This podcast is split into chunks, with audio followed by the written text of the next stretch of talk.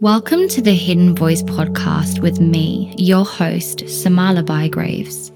This is a podcast for women who are desiring an exploration into shadow work. It is for those who are ready to uncover the wisdom that lives within our deepest fears and the liberation on the other side of transforming the shame and guilt that shrouds our past experiences. Join me and astrologer Danielle every fortnight as we shed light on the hidden parts of ourselves and society that have been kept in the shadows. This is a space for raw conversation, rebirth, and transformation. This is where we uncover our hidden voice.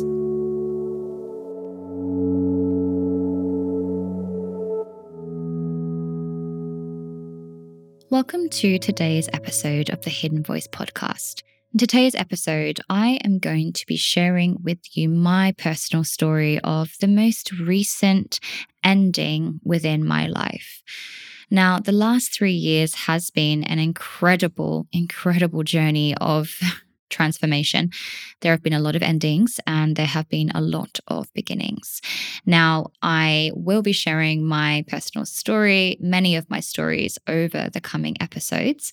But as this is the sort of the launch of the podcast, I really wanted to start with where I am now. Now, some of you may know that I, you know, have recently separated from the father of my daughters. And this episode really speaks to exploring and understanding the equal parts grief and relief in every death, in every ending.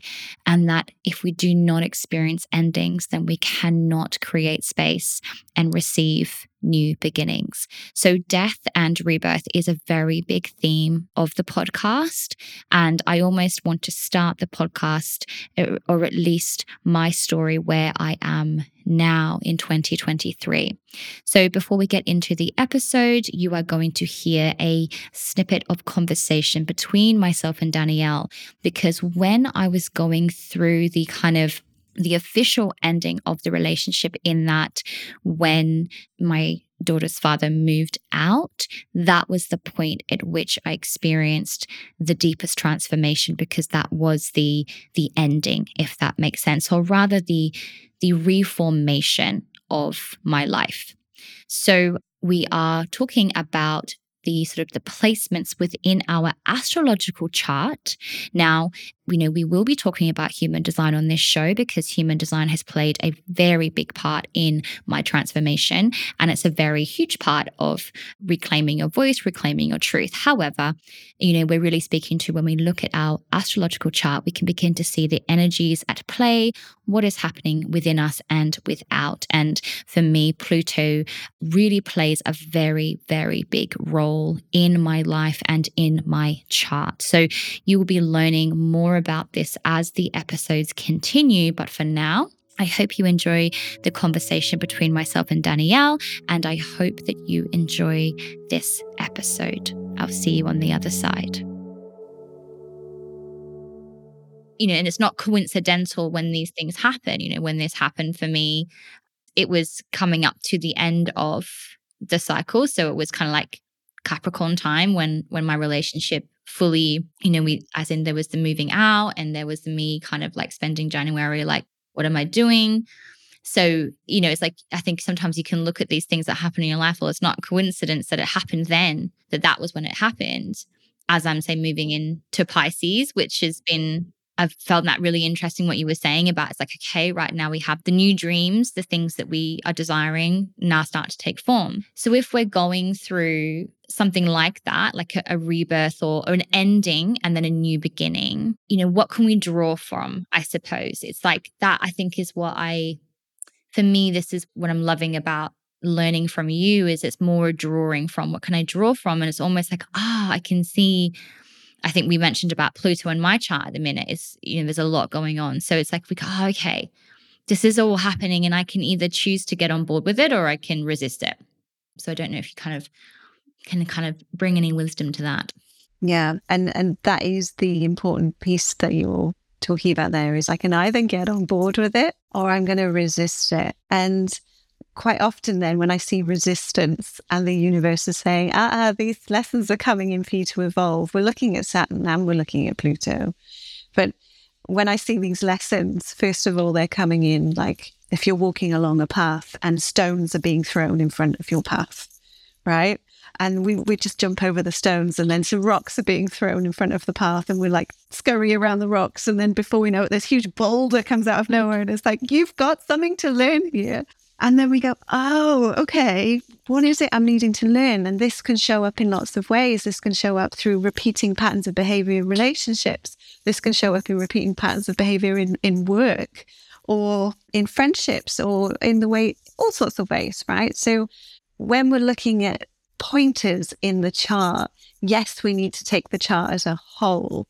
But I encourage people to work with the current energies to start noticing what's going on. So, when you and I were having these conversations coming through winter and Christmas and through your ending, right, of that relationship, is what's going on right now with the planets? How is that showing up or touching points in your natal chart for mm-hmm. you to then lean into that energy and say, okay, this is what's going on right now. This is what I need to learn. This is what I need to consider. This is the parts that maybe I need to integrate. And that can feel really comforting to know that. Or sometimes there can be like an end point and you can say, oh, it feels this way, but it should change around March time. So I'm just going to hold on for a little yeah. bit longer so that, yeah, so, so that it gives me some through it. Just got to get through it. There's, there's light. There is light. But right now, this is happening for this reason for your greatest growth. And that can be like, oh, okay. Like when I hear that, my shoulders drop. I didn't know that I was going through my Pluto square. So Pluto square Pluto happens around the age of 40. And what I was going, so how that hits my chart really, really is impacting my family life and impacting my relationships. And I didn't realize that at the same time as the planet Uranus is moving through my house of relationships, which Uranus is there to disrupt, right? And all of a sudden, my biggest relationship, my marriage, ends. And my family life and my home life completely transforms and changes. And as I'm looking through my chart, I'm going, oh, of course it is. of course that that that makes so much sense. And the energy is there. Of course right? So i'm like oh okay this is showing up. How long is this going to last for? What do i need to learn from this? What's going on here? What energy is present for me to lean into to support me through this time yeah there's there's good and bad in everything that we look at so where is there supportive energy right now to carry you through this challenging part of your life because you're never without it. Yeah. So when we're looking internally, so so within, so without, when we're looking internally, we all have good and bad. All the polarities live within the shadow and the light. And so external to us, the same. It's all there, all of the pieces. So when we're going through struggle, where can we lean into some positive, helpful energy to help us through? So, today I really want to talk about the equal parts relief and grief when a relationship ends, and how that space between the relationship ending and the rebirth of the new version of self is an incredibly sacred portal of transformation. And I want to use the word reformation because this is where sometimes I feel that we miss an important piece of like rebirth and transformation is that in every ending, there is a new beginning and it is a reformation of what was to now what is. So I have been learning from an incredible coach. So I work with him every week. His name is Brad. Hopefully, I will be getting him on the show at some point.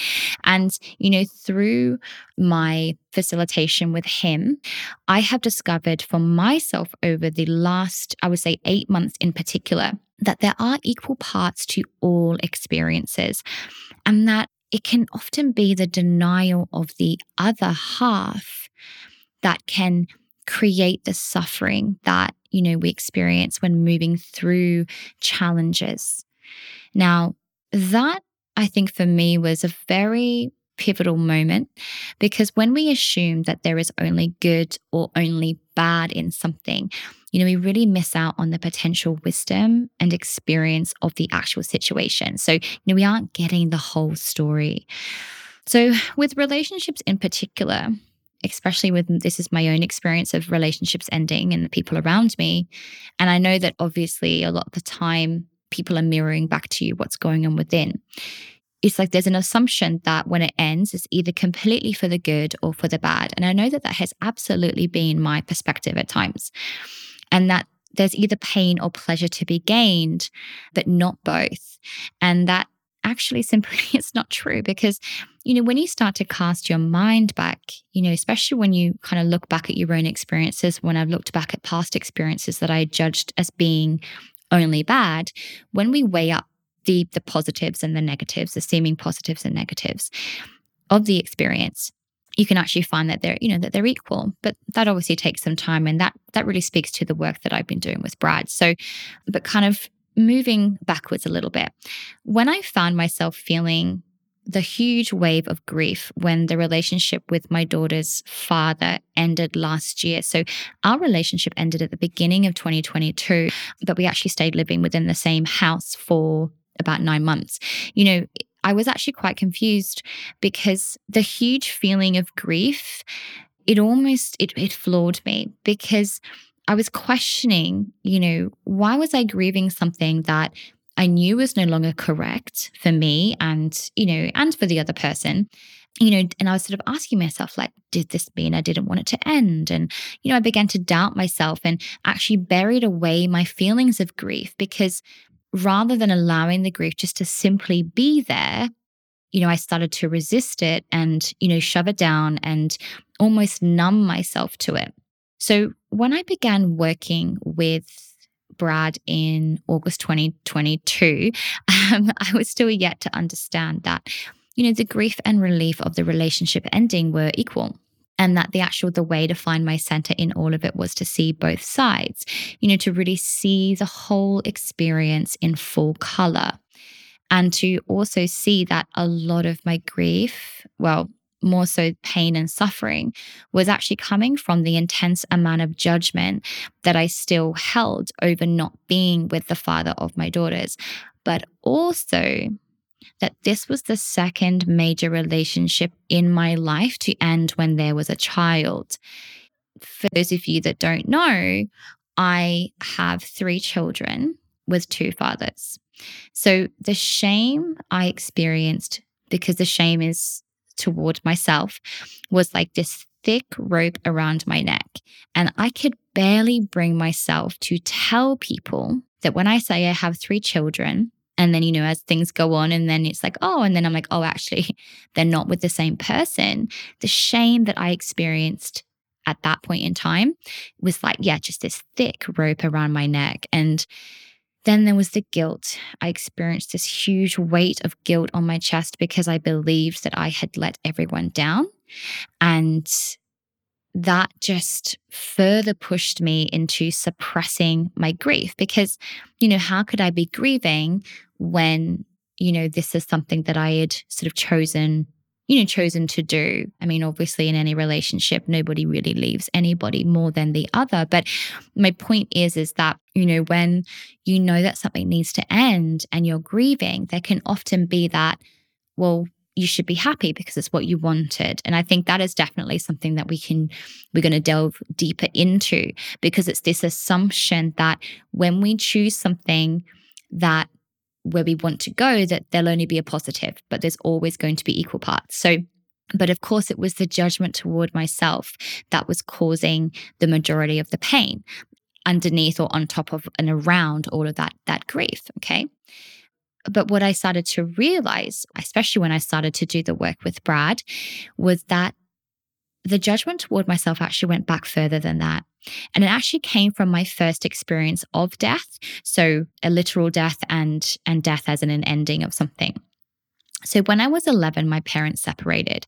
And pretty much at the same time, my grandma died. So it was two very big endings. So you know, wrapped up in that experience, I didn't know how to process my grief as an 11 year old around my grandma dying because I was witnessing my parents separating and then I was also witnessing my mother in her grief. But there was also a huge amount of relief in terms of my parents separating initially because I knew that my parents were unhappy. But then at the same time, when it did end, I experienced a huge amount of grief, anger, and frustration at how powerless I felt. So, you know, as an 11 year old, I think I was incredibly perceptive and I could see how unhappy my parents were. So I understood that the ending had to come. But at the same time, then there was a feeling of, well, this has now made my life worse. So, you know, and again, as an 11 year old, I had you know, I didn't really have a space or place to process that. So, you know, it was more of a shoving it down. So I did not know where to put put all of those feelings and emotions. So I vowed to never allow anything like that to happen to me, you know, and then fast forward 24 years, here I am with three children and co parenting with two fathers. So, you know, it's like, here I am faced with it, you know, in, in the most, in the biggest way. So, you know, there are so many offshoots to this conversation. But what I'm really wanting to get across today is that it can often be our resistance to endings, to death, that is what actually creates that chasm of pain inside of us. And that when we then refuse to see that, then we, when we refuse to see that every situation has a balance of positive and negative, and that neither is better than the other, is when we really access the wisdom within the situation. You know, my grief was telling me something. My grief was showing me what I thought I had lost. So I was grieving, I was grieving the ending of something, but it was also showing me what I was thinking that I was losing, what I thought that I was missing.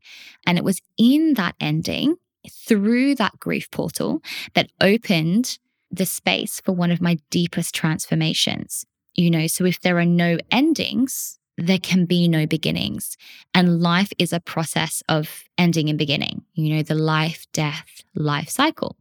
So in this ending, so this ending allowed me to peel back the layers and see where I was rejecting, not claiming, and not accessing parts of myself, you know, and where I was really seeking them with the other and almost outsourcing. You know, I was outsourcing my stability. I was outsourcing my practicality. I was outsourcing my organization. You know, I was even outsourcing my foundations. You know, so this ending allowed for a new beginning and it allowed me for the first time to step into myself with access to my own version of stability, practicality, organization, etc.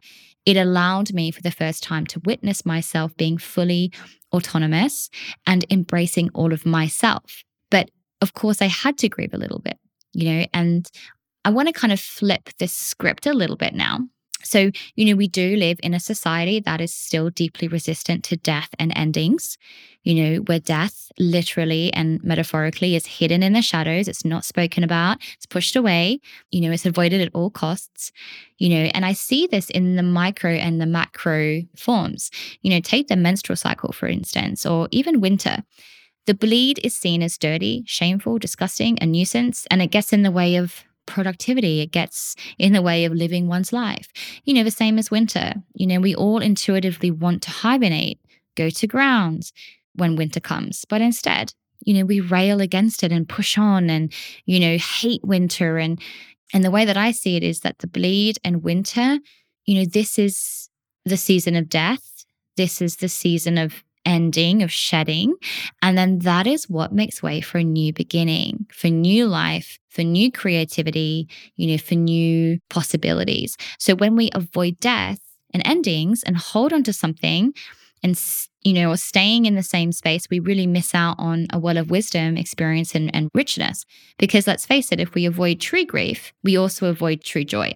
You know, we pride ourselves on simply being okay, but we don't allow the full force of our grief or relief to be felt. So, you know, when my relationship ended, I shoved down my relief because I felt bad about that.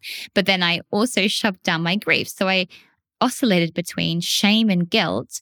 So I wasn't even really accessing myself or my actual emotions until I spent time and allowed myself to feel grief and then allowed myself to feel relief and then see the equal balance of the two and that was when I began to reform my life. So, there was this moment at the beginning of 2023, and I was standing in my kitchen, and it dawned on me I was here in this house, and it was my full responsibility. I thought about how I had almost not touched it, and I was still considering what the other person might want or, you know, want to do, how they might want to create the space or the energy of this house. And I began to wander around from room to room, feeling into the energy of the seemingly empty space. And that, that's when the possibilities unfolded for me, for this home, for my life. Um, you know, I was in conversation with my friend and I laughed because I realized that I was still sleeping on one side of the bed. I was still taking up half the space. You know, time to starfish, she said. So, this is what an ending allowed, and not just for me, but for all of us. So, this ending in my life has impacted people that I don't even know. For the people that I do know, has impacted them. I can't know how, but it absolutely has. Because any ending that we see out there in the world gives us an opportunity to look at our own life experiences and to ask ourselves, where are we holding on? Where are we not letting go? But of course, the assumption that things will always be better or that they can be better on the other side of something is, you know, is also not necessarily true because death and endings, they are just purely a shift in form. You know, so nothing is ever lost. Everything is always here within and without. And when we embrace death, we open ourselves to life because the process of dying begins at birth. You know, form begins to break down, to shift, change, and move the minute it is created. And this is the gift of embracing life and death. You know, you cannot have one without the other. So when people ask me, do I miss being in a relationship? Do I miss having someone in the home? The honest answer is no, because not because I do not care, not because I do not like the other person, but because nothing is missing. I am not lacking anything. My life has simply shifted form. And that was what that ending allowed last year. When I was 11, when I was 24, every time there has been an ending, there was a beginning. There was grief, there was relief, and there was inevitable transformation and reformation. So, my question to you is where are you avoiding death in your life? Where are you avoiding the ending of something? Where are you hoping for, wishing for, desiring a new beginning, but not creating space for something new to come in? Because that is what death allows death and ending creates space. And there is often an uncomfortable period where there is nothing form in that space, just the formless. But if you allow that space to sit in that void space, the form will come. So I hope that this episode has been insightful. I'm deeply grateful for you being here and listening to my story. And I look forward to going on this journey of exploration with you. I'll see you in the next episode of the Hidden Voice podcast. If you're listening to this, then you've made it to the other side of the Hidden Voice podcast, and we want to thank you deeply. As some of you may know, I've birthed my first book this year, Spiral. It's my personal memoir of rebirth, reclaiming my voice and facing my shadow head to the show notes for how you can get your hands on a signed copy of my book. And if you would like to continue the conversation, subscribe to the show and be sure to share and review this episode.